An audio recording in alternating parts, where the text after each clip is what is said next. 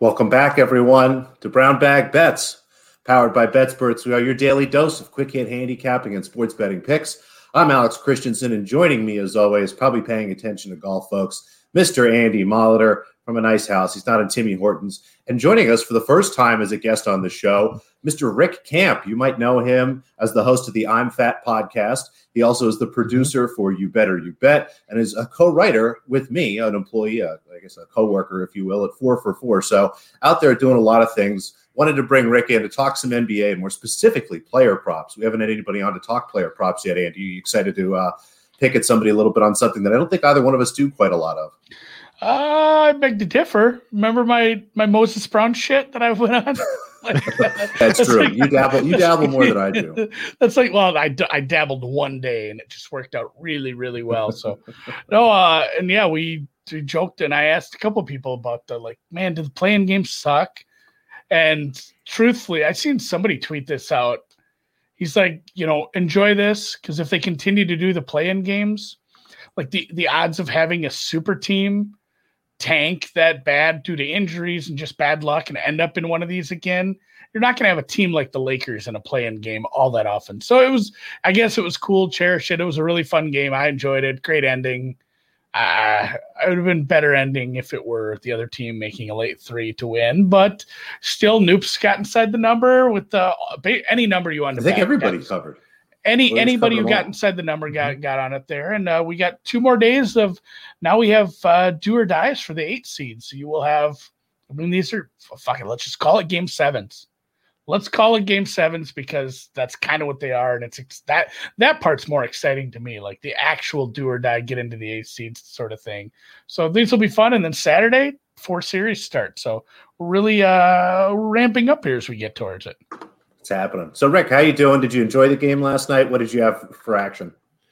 I I loved the game. It, it was fantastic. I I think what's getting lost maybe is just how good Draymond Green was that entire game. I mean, how many times did he get caught where he was basically having to guard two guys at once, and he did it just fine. Even got a few steals off of it. So like the pure basketball nerd in me was all for that. I did I did pretty well. I mean, I had the I got the Lakers at, at four and a half, so I did have that, which wasn't great. But I had Dennis Schroeder under 22 and a half points, rebounds, assists. You know, just figuring he was going to have the Steph Curry assignment, and then with how much usage LeBron sucks up in the playoffs, there just wasn't going to be quite as much opportunity. Obviously, him getting pulled down the stretch for Alex Caruso was wonderful for me because he was sitting at, at 20 uh, points, rebounds, and assists.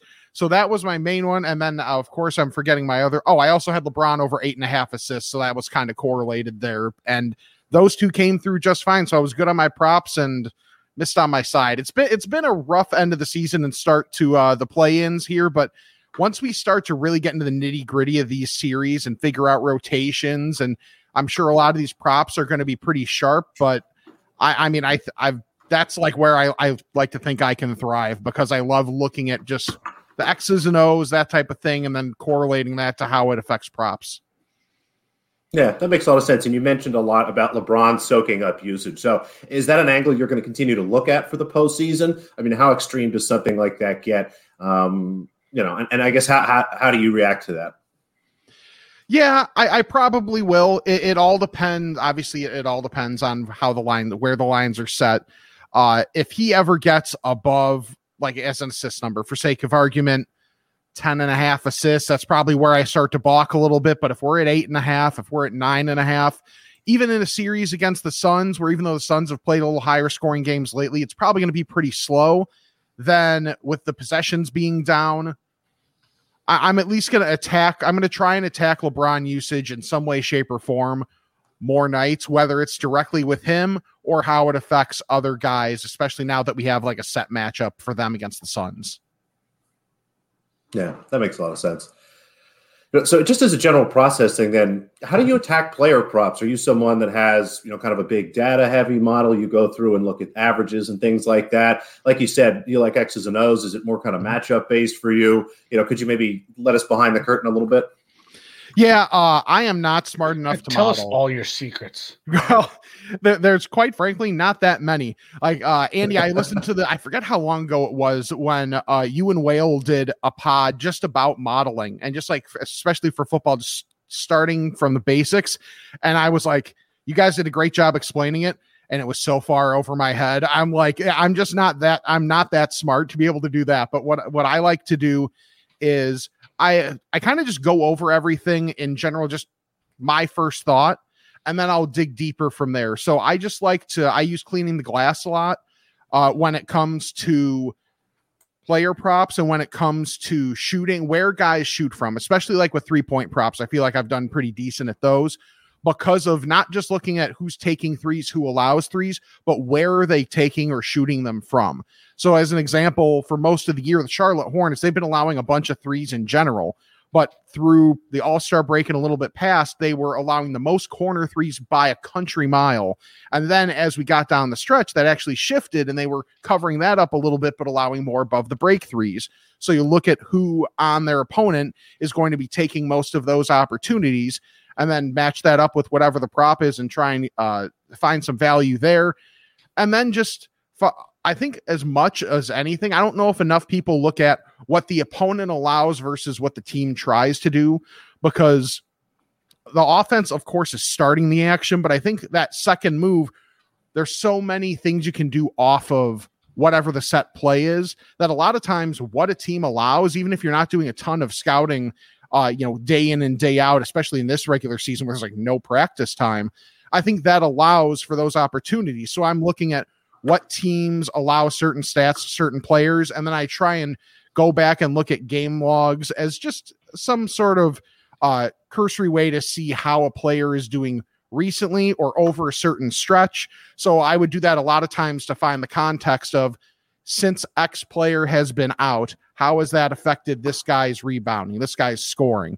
So I'm trying to think of a, good example of that has been like Indiana Pacers since uh, Miles Turner's been out, and how that affects Sabonis and how that affects other guys like Oshae Brissett is someone that no one had ever heard of because he was a 10 day guy, and now he's starting and he has a pretty solid role for them. So there's it's not a true defined process. I'm obviously also looking at totals and how that affects certain players as well. But when I do the totals, I'm not using cleaning the glass because you don't need the garbage time filter because a lot of times you need that full game total regardless. Yeah, that's one of the things I like cleaning the glass for the playoffs, but regular mm-hmm. season, I don't like taking the garbage time out because what is regular season but garbage time for a lot of times? You got to build True. that in. So that's pretty good. You know, as you start yeah, to look at some of these, well, yeah, the rotations too. Like that, that's what such a big thing. And we, you know, on the deep dive too, we, we talked a lot about. Uh, well, we spoke with the the head trader there from PointsBet, talked a lot about NBA coaching and stuff. And I, I think mm-hmm. that's for somebody like you who just pays so much, uh, you know, attention of. Uh, obviously more than I like. We were talking NBA Top Shot before we got in the air, and Rick's naming off players and like, oh, uh, who, who, does he play for? Well, who, who is like who is that? And yeah, it was a, it turned out to be a Houston Rocket, so I, I don't mm-hmm. feel as bad for not knowing who it was. But no, you know, someone who can really dig into not only like you know projecting, but uh, year after year, some of these coaching tendencies of like mm-hmm. I could I could probably tell you what this coach is going to do with these rotations in the playoffs. And, you know, after everybody's watched one game and perhaps uh, it worked out, and you say, well, it worked out, they won the game, he's likely not going to make big adjustments. And then everybody knows, like, all right, that's what the playoff rotation is going to look like for game two. But if you can kind of get ahead of that, you can have a nice sized edge on some of these, mm-hmm. on some of these player props, just like anything else. If you, if you get ahead of the market, even in sides, totals, anything like that, derivatives, uh, I, I would think, and, and is that something you're seeing? Are you seeing a bigger edge towards the beginning of series where you think you, uh, you know, maybe you have a thesis on how these rotations are going to go? Yeah, I, think that I think that's a big thing. So as an example of that, yesterday I had Lonnie Walker under 12 and a half points for the Spurs. And I thought part of that was because uh, just a big part of that, as you mentioned with the coaching stuff, is Pop doesn't trust him. And it's been one of those things where he's gotten more leeway since Derek White got hurt. So there's just straight not as many guys that can replace him in the lineup on a day where he's not going well. But when it comes to the playoffs, Pop loves himself some Patty Mills. So I figured if the Spurs got off to a bad start, Pop likes to take timeouts early. He'll make early adjustments. Usually, the guy that he takes out in those situations is Lonnie Walker. So I figured, I thought Memphis was going to win the game.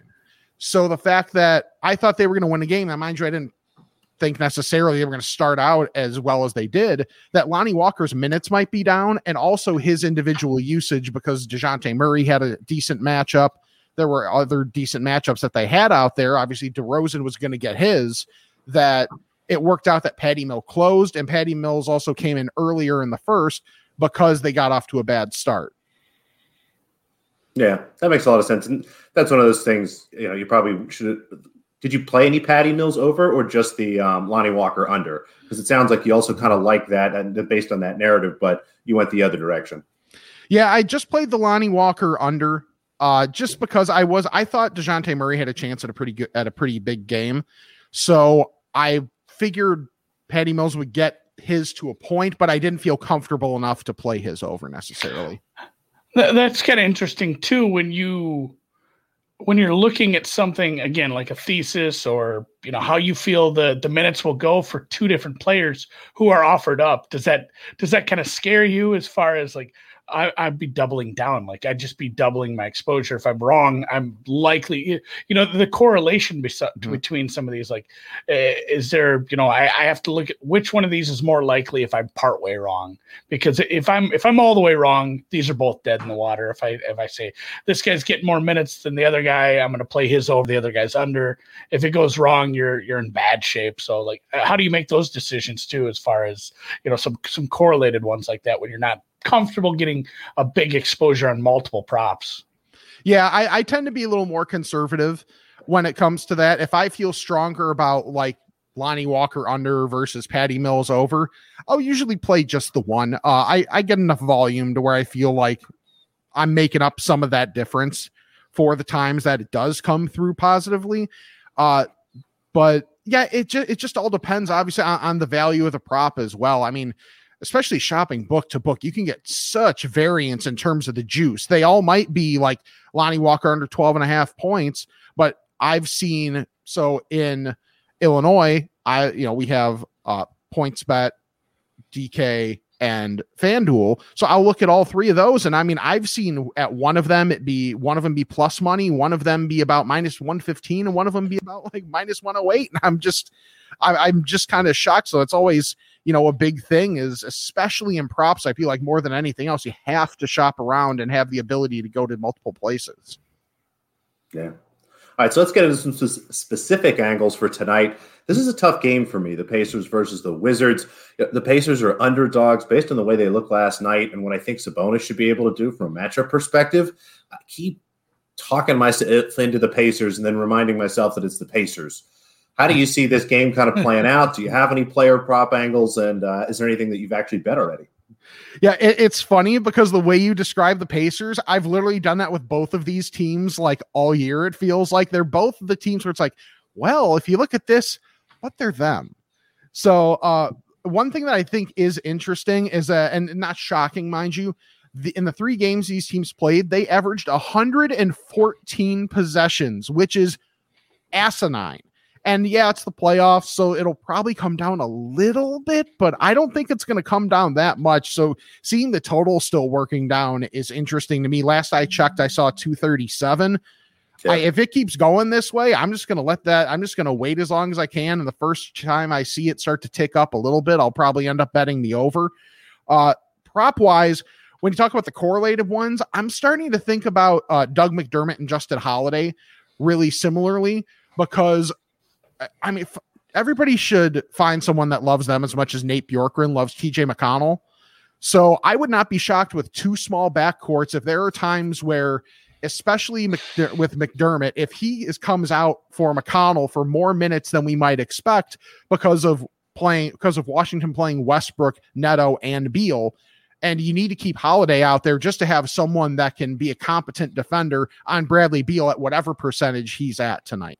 So I think the minutes are going to go to Holiday over McDermott. So even though McDermott has been over 17 and a half points in four of his last five, I kind of like McDermott's under 17 and a half points. I haven't bet it as of yet, but I'm leaning towards that. And I may also play Justin Holiday over 11 and a half threes. I'm also looking at maybe his or 11 and a half points. Also looking at his over two and a half threes as a possibility there. Yeah, that, yeah, that might even be hard for Steph. But those are the ones that I'm looking at most right now. Possibly Rui Hachimura as well because Indiana loves giving up points to power forwards. Really, both of these teams like giving up points to power forwards. So between Oshae Brissett and Rui Hachimura, I think there might be some opportunity there, but I haven't fully fleshed it out. And I'm avoiding the Washington center thing as a rule now. Like I understand it's tempting to play Alex Len because he went over even in limited minutes last game, but three and a half but yeah, between him and uh, it's it's so dumb between him and Gafford and Lopez, and like you could tell they want to play Gafford more. But Gafford is so good at getting in foul trouble. It's kind of impressive that they just can't you can't trust him for that many minutes. So I think that's why a lot of times you don't ever see Daniel Gafford props, even though I bet he ends up with the most minutes of any of those guys. Yeah, I like what you said about McDermott, and the unders there. And it was good to hear you say you're going to play the holiday overs because my assumption was, you know, given what you said about the defense, maybe he'll be kind of focused on that. But I agree. I think there'll be some good opportunities. I love what you said about Hachimura. That's just a great matchup for him. There's not really anybody on that Pacers team, especially as they're playing Bitadze more and, and players like that. I mean, he, he can yeah. just basically do whatever he wants on that end of the floor. So, you know, we know Beal is not a thousand million, 100% healthy. Westbrook is uh, hopefully going to pass the ball quite a bit. So I like that Hachimura look too. I think I'm going to join you on that one. Oh, that, that was my other prop. Uh, shout out Lockie for t- the the Beal probability of like not playing that much. Remember that I had some Beal under. I, I don't think I've lost an NBA prop this year. I think I'm uh, four and zero, oh, and they were all in the same day. So there we go. I'm excited, and I, I'm looking to. I'm just completely skipping over the Warriors winning on Friday like have you have you started prep for some of the series that you know are already going to ha- you know the ones that are already lined up the mm-hmm. the normal the normalcy of the nba where it's like all right the two you know the the three places six and all this and we have mavs clippers heats bucks celtics nets but nuggets and blazers on saturday i mean not only props but have you gotten involved in any of the futures on series price series handicap series totals uh, to win the conference or anything like that I have I have let's see from earlier in the year I've got Sixers to win the East. I've got that one already there. I have a Clippers to win the West. I had a, a Nuggets to win the title from before Jamal Murray got hurt. You know, it yeah, was. What are I, you gonna do? Yeah, exactly. I did it on on deadline day, like before before the trade was made for Aaron Gordon. I forget what the number is now because I just kind of you know out of sight, out of mind. Beautiful number. It, well. oh, it was a great number. I mean, I already I have a Jokic 36 to 1 ticket, so I'm thankful for that. Yes, you got that too? Yeah, yeah. I can't it, wait for that. We need the yeah. awards night and all this Joe Ingles nonsense to settle down. Yeah, can, can we? Can, well, Let's I got Florence in, in that award. Come on. I think he's going to win the award, but I got in on an Ingles ad. I forget if it was five to one or seven to one. I've got it well, written down somewhere. Yeah, exactly. I have some angles too. Now, yeah, yeah you're you're outvoted on that. Clark's. Oh, it was a, so they were hanging a rogue number when everybody had moved it yeah. already. I got one. Yeah, that was a good grab. I, I, just, I just love Ingles too. Like I, I try to be very good about like taking emotion out of it, and more often than not, I'm really good about it. But like Ingles is good. Good thing Boban is not that good and doesn't ever get up for awards because Boban's one of my dudes. Uh, so that's just so. But one series price that, that I like, but I haven't bet yet that I know Alex we disagree on. I, I do like Denver. Last I saw minus 105. So it's just a matter of do you trust where do you think the matchup is going to matter more? Portland having the advantage in the guards or the front court for Denver. And what I'm interested in is how does Portland want to defend Michael Porter Jr.?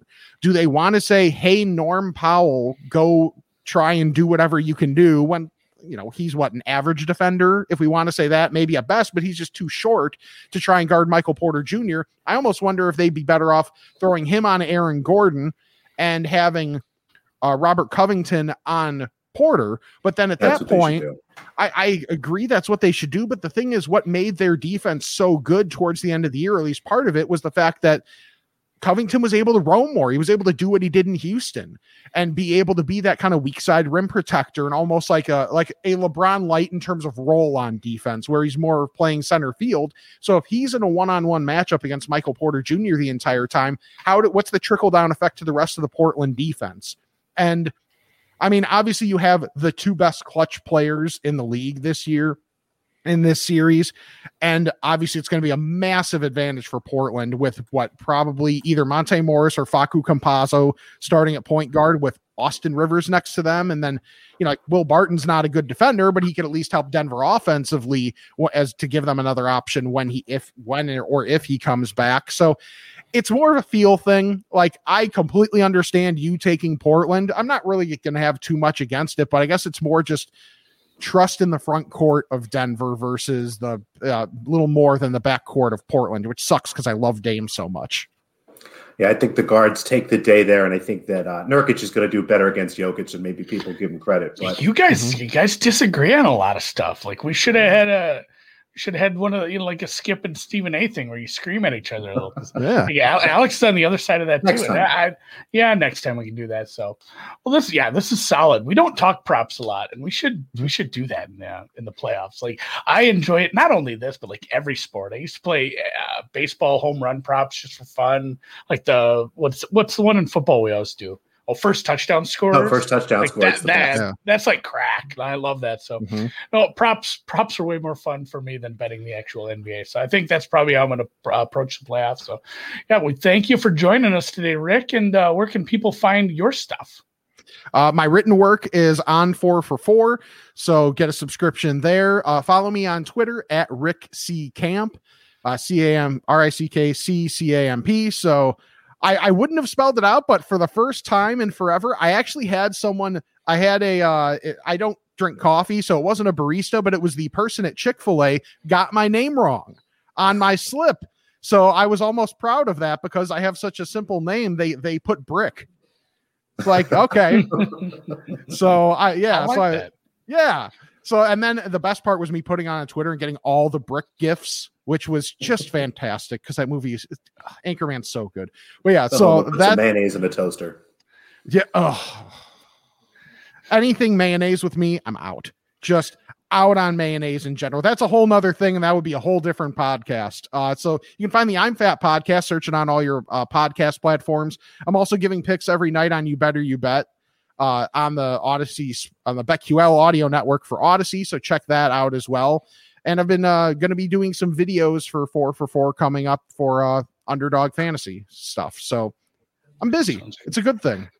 Yeah. Lots nice. of stuff. And yeah. And it's cool that the NBA playoffs take like two and a half months. So you'll be very busy. It'll yeah. take you all, almost all the way till football. So uh, again, yeah, we thank you for joining us today, Rick. And uh, mm-hmm. yeah, everybody else who's interested in that sort of stuff, obviously go check them out. It sounds like it's not going to be hard. You throw a rock, you're going to hit something Rick's done. So go out there and gambling Twitter and find his stuff. And uh, yeah, I'm sure we'll have him back again. Like I said, we have two and a half months of playoffs here to talk about. So thanks a lot, Rick. Thank you. See ya. Yeah, we both clicked on them. I know. Um, not not a lot of picks today. I got uh, if you want, just go on my Twitter. Like I have some golf matchups I played.